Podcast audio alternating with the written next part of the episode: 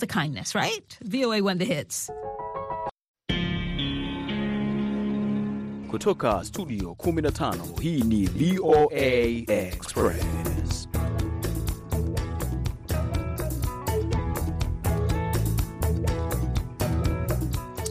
Barabara kabisa. Ni Ijumaa nyingine ambapo tunakukaribisha kusikiliza matangazo yetu ya saa hizi ya VOA Express, ikiwa ni Friday hapa studio. Mimi ni BMJ Mridhi, mimi naitwa Idi Ligongo, na leo tumekuandalia mengi tu tukiwa tunakamilisha eh, juma hili la tunaweza tukasema ni juma la kwanza au la pili eh, kwa mwezi huu wa tatu wa mwaka wa elfu mbili na ishirini na tatu. Tukiendelea kusongesha hapa kutoka studio, mengi tumekuandalia leo hii, tukiangalia eh, ule muswada unaoangazia masuala ya watu wanaoshiriki mapenzi ya jinsia moja ya BMJ eh, lakini vilevile tutaangazia eh, je, wewe kama mzazi ama unadhani eh, ni muda mwafaka kwamba wazazi wanapaswa kuruhusu watoto wao eh, kushiriki michezo kama sehemu ya ajira kuanzia utotoni kabisa, yaani watoto kujikita zaidi katika michezo eh, kuliko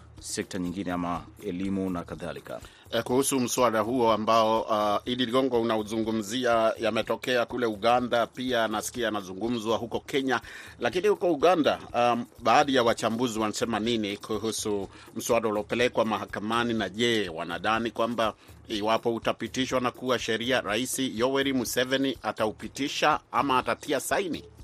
Ninatumai nina, nina kuwa ikiwa bunge litapitisha mara hii Museveni anaweza kutia, kutia saini kutokana na msimamo wake wa nyuma kule. Amekuwa akipinga akipinga kabisa ushoga. Safi kabisa, tutakuwa na hayo. Tutakuwa pia na masala kuhusu burudani na vilevile vile spoti, na kama ilivyo desturi yetu, leo pia tutakuletea eh, swala la jicho letu.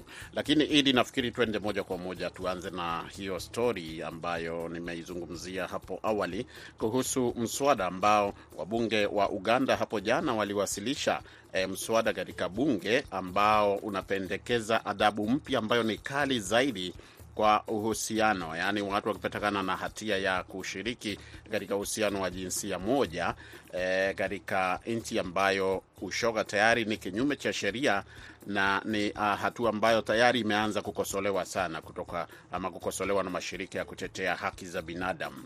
Sasa spika wa bunge alipeleka mswada huo kwa kamati ya bunge hapo jana kwa ajili ya uh, kuanza kufanyiwa mchakato huo.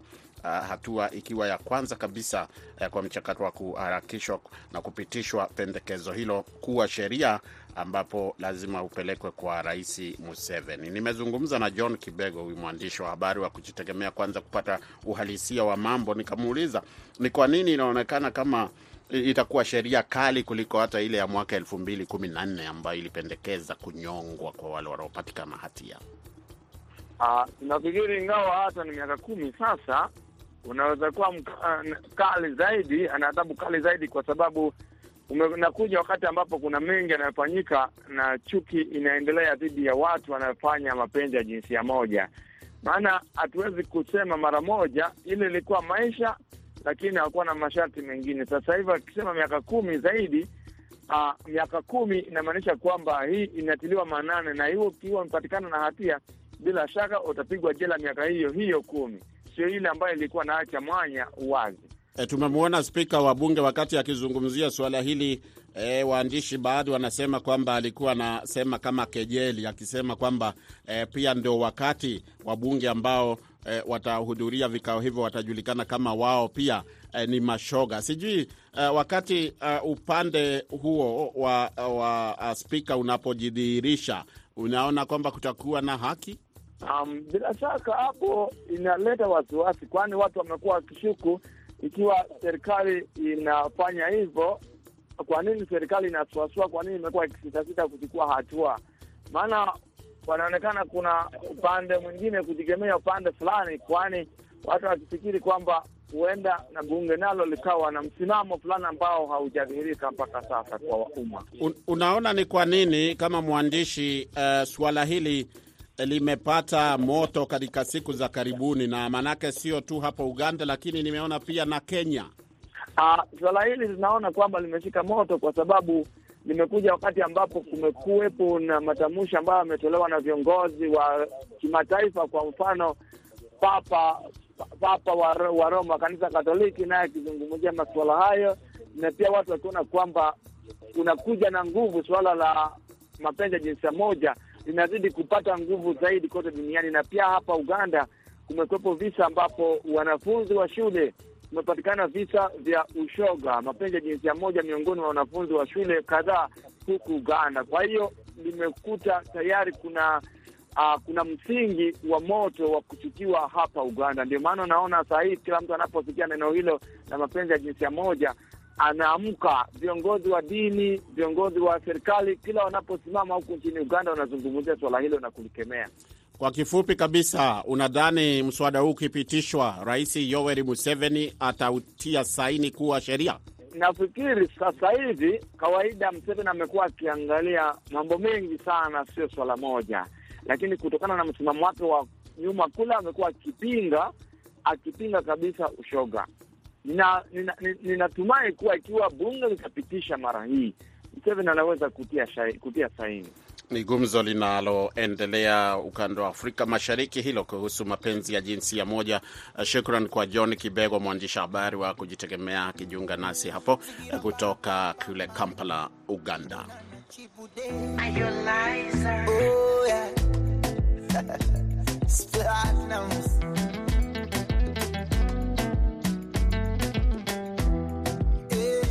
Hatunapenda koni kikupa mpaka moni. Nikipekenya pekenya nisiwai nichelewe, kikuchumu mdomoni tachitachi kiunoni. Natekenya tekenya na kufanya ulewe.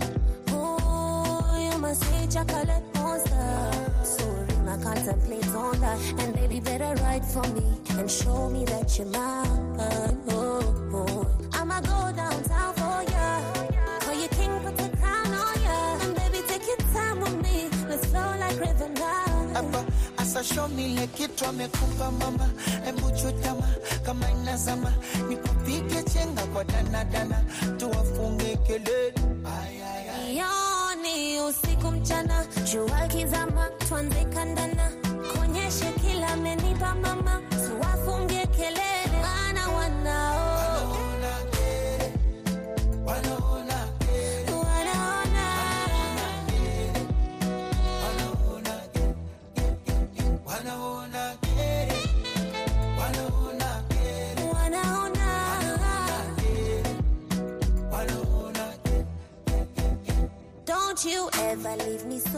Haya basi, ni Tanasha Dona akiwa na Nasib Abdul eh, maarufu kabisa kama Diamond. Hapa wanakuambia gere. Enzi hizo hawa walikuwa ni wapenzi, hivi sasa ni wazazi wenza.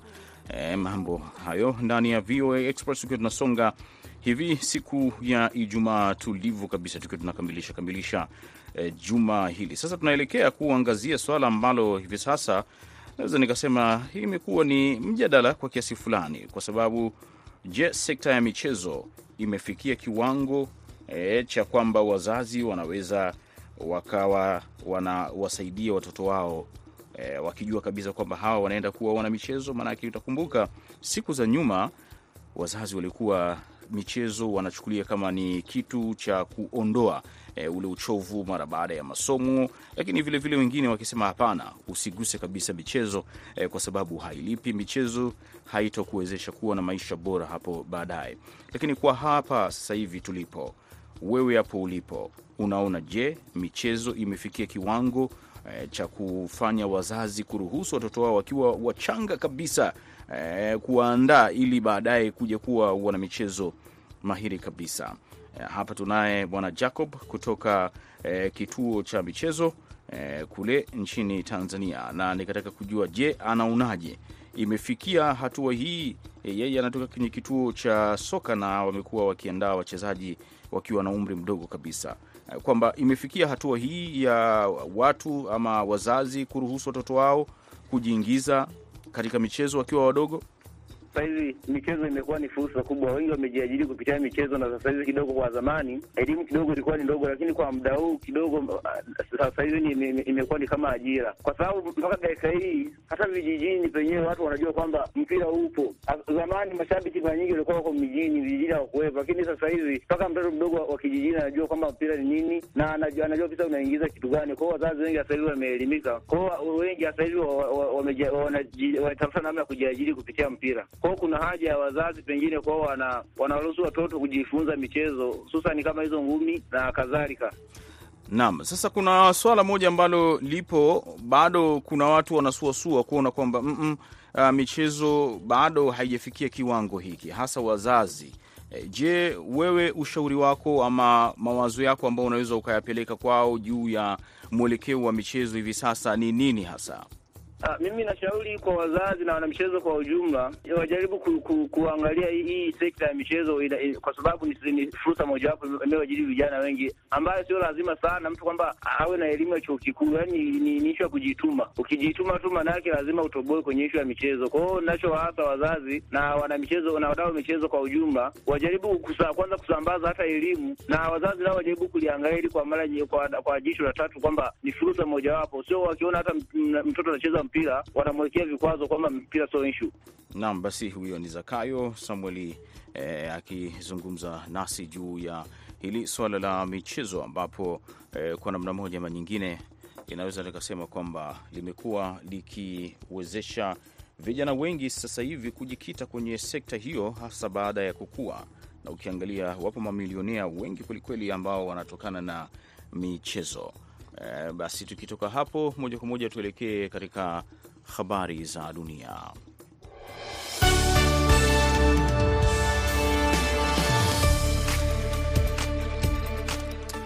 Xi Jinping alichaguliwa kwa muhula wa tatu kama rais wa China leo Ijumaa na kuhitimisha lengo lake ambalo limemfanya kuwa kiongozi mwenye nguvu zaidi nchini humo katika vizazi kadhaa.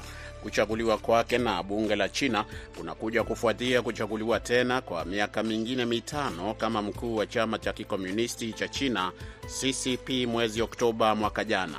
Tangu wakati huo, Shi mwenye umri wa miaka 69 amekabiliana na maandamano yaliyoenea juu ya sera yake ya COVID-19 na vifo vya watu wengi baada ya kanuni hizo kuondolewa. Shirika la Umoja wa Mataifa la kuhudumia wakimbizi UNHCR limesema leo Ijumaa kuwa lina hofu kubwa kuhusu mapigano yanayoendelea kati ya vikosi vya serikali na makundi yenye silaha mashariki mwa Jamhuri ya Kidemokrasia ya Kongo, DRC, ambayo yamesababisha mamia ya maelfu ya watu kukimbia makwao. Akizungumza na waandishi wa habari mjini Jeneva, Uswisi, msemaji wa shirika hilo Matthew Saltmarsh alisema ghasia hizo zimesababisha karibu watu laki tatu kutoroka makazi yao katika maeneo ya Rutshuru na Masisi katika mkoa wa Kivu Kaskazini nchini Jamhuri ya Kidemokrasia ya Kongo hapo mwezi Februari. Polisi mjini Hamburg, Ujerumani, wamesema kwamba uchunguzi bado unaendelea kubaini sababu zilizopelekea kutokea kwa shambulio la bunduki jana Alhamisi katika kanisa moja la Jehovah's Witness. Mtu mwenye silaha alifyatua risasi kanisani na kuua watu kadhaa na kujeruhi wengine wengi. Kwa sasa hakuna taarifa za kuaminika kuhusu nia ya uhalifu huo, polisi walisema.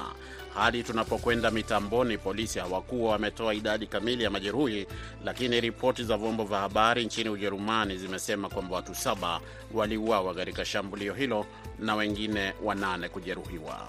Waziri Mkuu wa Uingereza Rishi Sunak leo alikutana na rais wa Ufaransa Emmanuel Macron mjini Paris kwa kikao ambacho kinatajwa na wachambuzi kama chenye lengo la kuimarisha mahusiano na kupunguza mvutano wa miaka mingi wa mchakato wa Uingereza kujiondoa kutoka jumuiya ya Umoja wa Ulaya maarufu kama Brexit na pia kukubaliana kuhusu mkataba mpya wa uhamiaji. Sunak alisifu kuwa muhimu uhusiano kati ya majirani hao wawili kabla ya mazungumzo, ambapo wawili hao pia walitarajiwa kuahidi msaada zaidi kwa Ukraine na mbinu za kuimarisha usalama katika eneo la Asia na Pacific, Downing Street ilisema.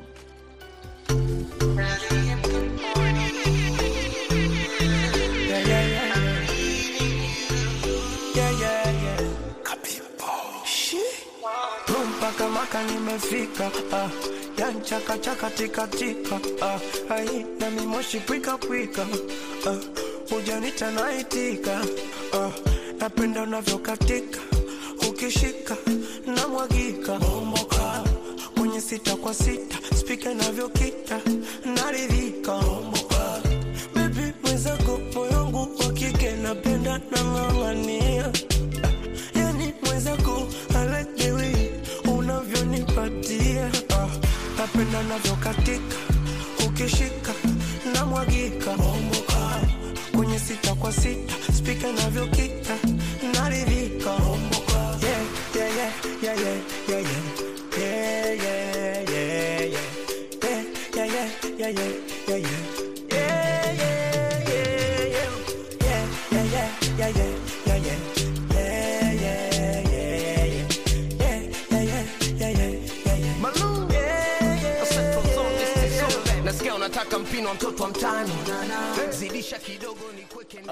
anajulikana kama Moni Centron eh, featuring katika wimbo huu uh, yupo pia Mario Idi Ligongo. mm -hmm. unakwambia ye yeah. Unajua ye yeah, vile vile ni jina la mtu siku hizi, jina maarufu kweli. Kanye West naye anaitwa ye yeah. Lakini ye yeah, hii ni tofauti na ile ambayo anaizungumzia ama wanaizungumzia wasanii hao wawili na ngoma yao hiyo kali kabisa, tulivu. Ijumaa inakwenda burudani kabisa. E, tukiwa tunazidi kusongasonga mbele na tunaelekea wapi sasa, BMJ hivi sasa? Tuende moja kwa moja tuangalie jicho letu, ikiwa ni Friday. Kwa kawaida tunakuletea nini ambacho eh, jicho linamulika hivi leo, changamoto za kiuchumi ambazo zinawakumba wanawake hasa katika katika nchi ya Tanzania. Tusikie anavyosema Lucy Patrick katika katika jicho letu. Shida pekee inayotukuta wanawake wengi ni uchumi. Kuna mwanamke anaweza kabisa akaenda kwenye jimbo akaenda kwenye kata aka- akapambana na akashinda lile jimbo, lakini inapokuja katika yale mazingira anayopambana nayo, kuna mwanaume ambaye uchumi wake umekaa sawasawa, hiyo inakuwa ni changamoto kubwa sana. Unaweza ukakuta tu mtu mwingine anakuchukulia tu vibaya, hata akufahamu e, hata akufahamu anakuchukulia tu vibaya, anakunenea mabaya, anakusingizia mauongo, vitu kama hivyo. Hizo ni changamoto sana zinazowakuta wanasiasa, lakini pia hapa naongelea wanasiasa wanawake. Wanawake wengi wakiingia kwenye siasa, changamoto kubwa zinakuja kuanzia ngazi ya familia, hasa kwa sisi tulioolewa. E, mi namshukuru Mungu, mme wangu mimi ndo alikuwa mtu wa kwanza kunishawishi kugombea, unaona. Lakini unakuta mwanasiasa mwingine akishaingia tu hivi kwenye siasa, mume tena anakuwa kikwazo. Unaweza ukaambiwa leo kuna safari, ehe, umeolewa sasa, mwanaume anakuwa tena ni kikwazo. E, unaenda wapi? Hiyo kazi ndio kufanya hivi na hivi. E, hivi. yani anaona kama vile unaota mapembe, kumbe we naye umeenda kujisimamia na unasimamia serikali yako.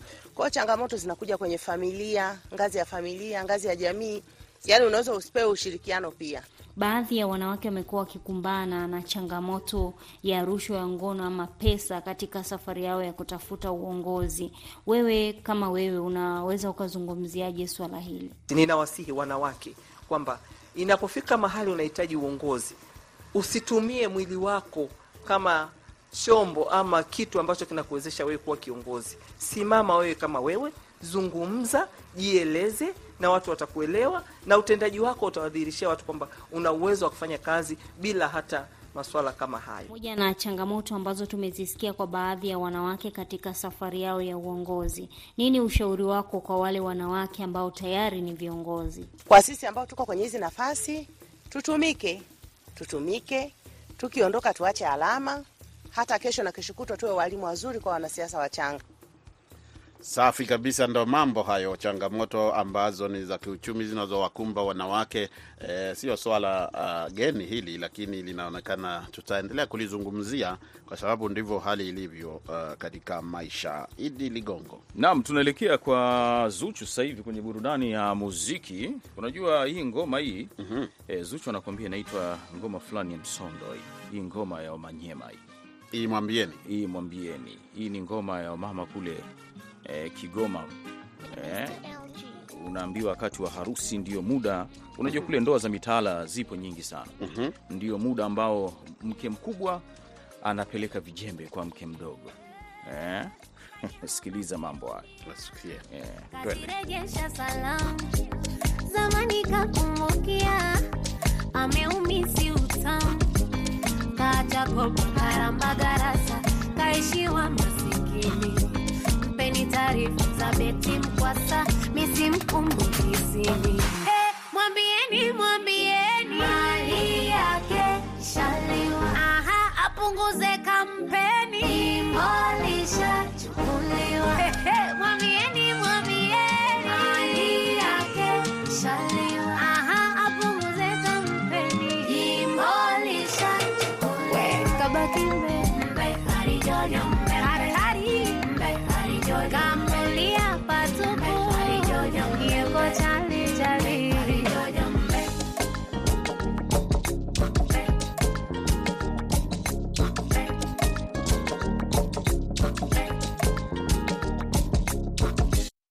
Alidhani ameniadhiri, alidhani amenikomoa, Mungu akanipa msitiri, aloniposa nikapoa, penzi kalijaza ndindindi, kanimwagia mwemwere mwemwere, polea kwako kidiki, kwa kudandia ngederengedere, usiku wa saa sita. Akastaki nije kuto kujikomentisha. Kujitumisha vipicha. Eh, mwambieni mwambieni. Kitu hicho kiliachiliwa mara ya kwanza mwaka uliopita hapo mwezi Januari. Nakumbuka Idi Ligongo, ulifurahi sana uliposikia kikiwa kipya kitu hicho. Eh, hiki kitu bwana, unajua sisi wengine wakati utotoni tumeshuhudia hizi ngoma za kina mama hizi za hivyo zinapigwa wakati wa eh, shughuli shughuli za harusi eh, usifanye mchezo bwana, unaitwa msondo huo. Sa- Safi, niachie hapo nimkaribishe yeah. Liberty Adede. Nasikia yuko tayari kabisa, huyu mwenzetu kutoka kule pwani ya Kenya, mambasani kule, anatuambia kwamba amejiandaa vilivyo na maswala kuhusu eh, burudani na vilevile vile, eh, muziki. Nasikia kuna Wamarekani wako huko Mombasa, utatueleza mengi Mm, wanariadha wa chipukizi. wanariadha chipukizi wanasema Eh, nini hapo? Anasema- katika umri wa miaka 18 mpaka 20. Vilevile vile vile pia wanatoka katika mataifa mengine ya Afrika Mashariki na wako nchini Tanzania kushiriki mashindano ya riadha uh, weekend hii. Sasa tumsikie maki huyu bwana huyu bwana Adede, kwanza vipi bwana, karibu sana. Manake wewe na Kenneth Bwire mna, mna, mna matata sana bwana, mnapiga kelele sana la wakati kumbe mambo hayajamalizika bwana, mwaka bado mrefu kwelikweli wa kuanza kushangilia. Asante sana Idi na BMJ. Tusiende hapo manake hatutafanya kipindi. Wacha tuangazie michezo ambayo inafanyika na kisha burudani. Nasikia BMJ tayari ashaonja mchuzi, kama chumvi imekolea ama hapana. Wacha mi nikuandalie wanariadha chipukizi eh, eh, katika mataifa ya Afrika Mashariki wako Dar es Salaam eh, tunavyozungumza kwa siku tatu eh, za mashindano ya riadha. Wanariadha kutoka Kenya, Uganda, Rwanda, Burundi na Sudan Kusini na pia Ethiopia wametuma wanariadha chipukizi eh, katika mashindano hayo yanayoendelea katika uwanja wa Benjamin William Mkapa pale Dar es Salaam. Kenya eh, kimetuma kikosi cha wanariadha thelathini wavulana na wasichana thelathini kumi na tatu kati yao wakiwa ni wenye umri usiozidi ishirini na kumi na saba wakiwa na umri chini ya miaka kumi na nane. Kapteni wa timu hiyo ni Isaac Omurwa ambaye ni kakati mdogo Edmund Omanyala, mwanariadha mwenye kasi zaidi barani Afrika. Ametajwa sana kutokana na uwezo wake wa kukimbia mita mia moja. Naye huyu ambaye aliingilia riadha tu hivi majuzi pia anakimbia mita mia moja na atakuwa anashiriki pia mita mia nne kupokeza na kijiti na wengine ni pamoja na Marian Chepngetich na kina Mati Botibori pamoja na Brian Kiptum. Ethiopia ndio mabingwa watetezi wa taji la Afrika Mashariki na watakaoibuka washindi katika mashindano ya riadha watakuwa wanaiwakilisha Afrika Mashariki na kati katika mashindano ya bara Afrika kuandaliwa Maputo, Zambia. Tuachane na ya, ya, ya, ya riadha, tuingie mbio mbio kwenye burudani. Ni kwamba eh, uh, kuna kundi moja na, na, sa, sa, sa, sawa sasa, nilikuwa nikuache uendelee, lakini ni- nikasikia lazima nitoe kauli hapa, niulize eh, mbona nasikia Wamarekani wamefika huko wanataka kutumbuiza Wakenya? Nimesikia kwa mbali, hebu hebu tulizungumza hilo.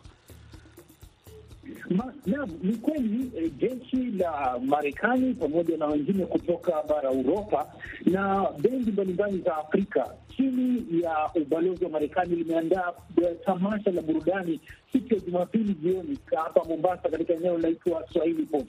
Kutakuwa na burudani wa muziki wa aina nyingi tu na pia kuzungumzia tamaduni, kuzungumzia umuhimu wa talanta za muziki na vile vile zinaweza kufaidi watu ki- ki- kimaendeleo na hata katika jamii, na itakuwa ni kitu cha kuvutia sana kwa jina Sounds of USA.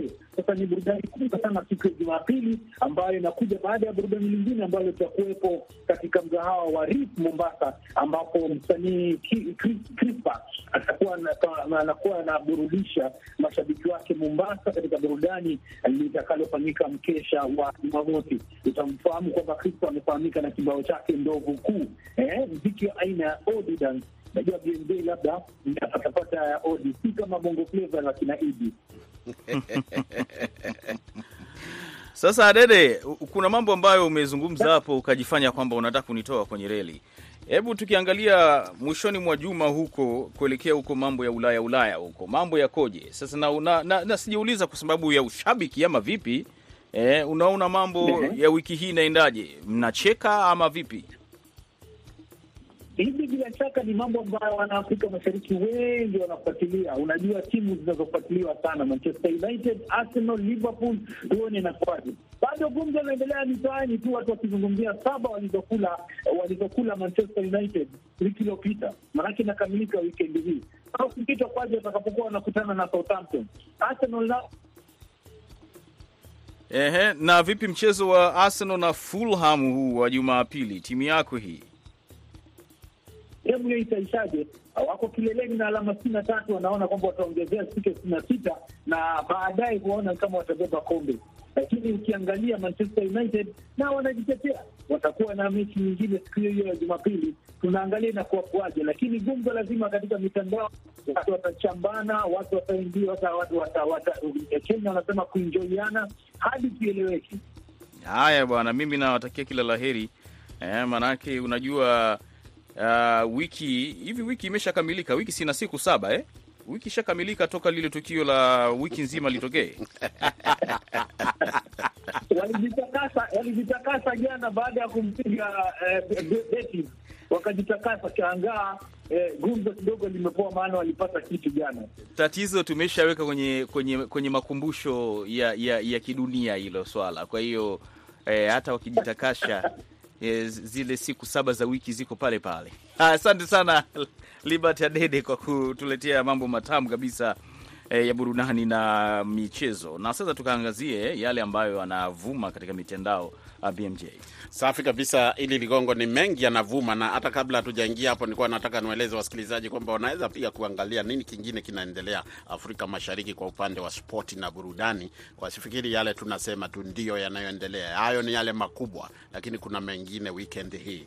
Sasa katika yanayovuma, Idi Ligongo, moja ya stori kubwa ni kwamba China imeweka rekodi mpya duniani kwamba imeunda meli kubwa zaidi uh, ya kubeba mizigo. Sasa hii ambayo wametengeneza sasa hivi inaweza kubeba makontena elfu ishirini na nne mia moja na kumi na sita kwa pamoja mm. Eh, ikiwa na yani yamekuwa yakiwa na tani zipatazo mia mbili arobaini elfu yaani ni rekodi, haijawahi kuonekana meli ambayo ina uwezo huo eh, tangu kuanza kutengenezwa kwa meli. Hiyo ni hatari kwelikweli, make hiyo ni meli hiyo, hiyo linaitwa jimeli, Jimeli kubwa hilo, tunaona mazungumzo sana mita, mita, mitandaoni. E, mtandao wa Jamii Forum umechapisha kwamba serikali ya Uganda imetarajia kuzalisha nishati ya nyuklia kuanzia mwaka elfu mbili na thelathini na moja. Ni moja kati ya mambo ambayo wanayazungumzia sana, na unajua ukigusa nyuklia duniani wakubwa mm. e, wanakushikilia kwelikweli. Basi Zuchu huyo e, anatuambia kwamba mwambieni, tunakamilisha juma hili la VOA Express. Mimi naitwa Idi Ligongo, nilikuwa na mwenzangu BMJ Muridhi, msimamizi wa matangazo haya Abdul Shakur Abud, lakini mwelekezi e, chumba cha pili ni Aida Isa kutoka hapa Washington DC. Sisi tunakuambia waambieni kwamba Jumatatu tutarejea tena hapa. Mwambieni, mwambieni. Mali yake shaliwa, aha, apunguze kampeni, mali shachukuliwa. Mwambieni.